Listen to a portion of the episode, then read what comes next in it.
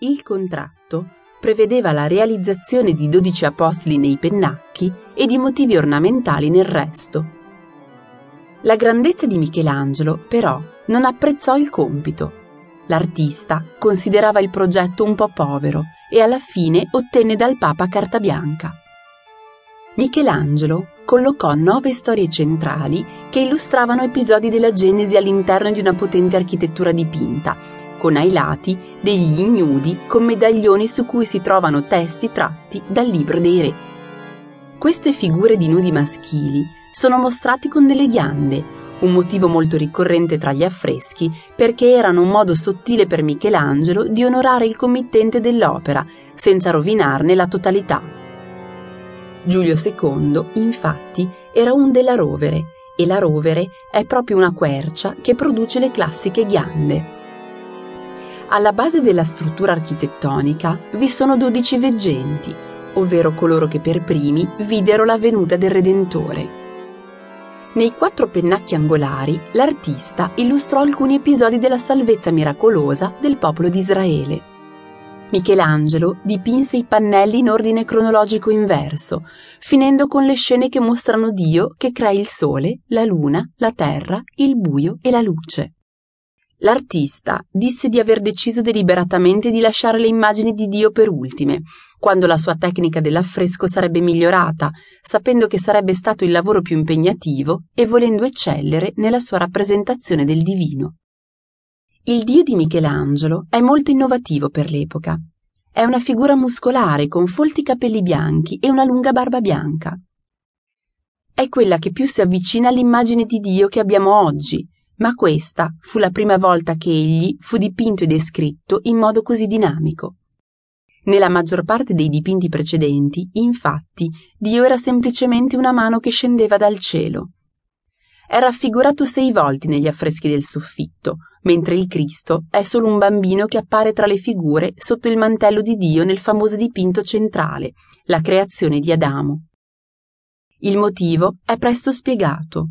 A parte le immagini delle Sibille, il soffitto si occupa soltanto dell'Antico Testamento. Cristo apparirà in seguito nel giudizio universale, sulla parete dell'altare. Anche riguardo alla raffigurazione del frutto proibito, Michelangelo decise di reinterpretare. La Bibbia suggerisce che il frutto di Eva fosse una mela, ma nel pannello del soffitto raffigurante la tentazione, l'albero dipinto dall'artista è un fico. Il serpente, inoltre, è raffigurato non come una figura maschile, ma con la testa di una donna.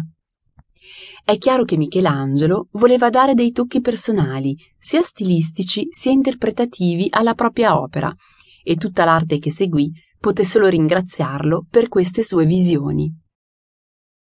Contrariamente a quello che racconta il mito, Michelangelo non dipinse sulla schiena, ma su una piattaforma di sua invenzione che si estendeva oltre la metà della superficie della cappella e gli permetteva di stare in piedi.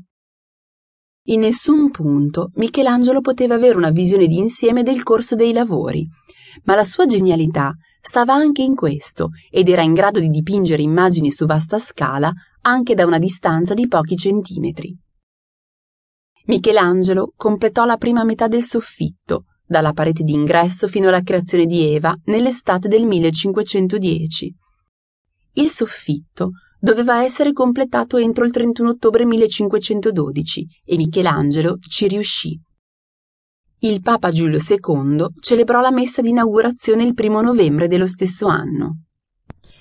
Esaminiamo brevemente le opere del livello più basso della Cappella Sistina, suddividendole per parete. La parete d'ingresso presenta affreschi dei due episodi finali dei cicli di Mosè e di Cristo. La resurrezione di Cristo sulla sinistra per chi osserva e la discussione sul corpo di Mosè sulla destra, originariamente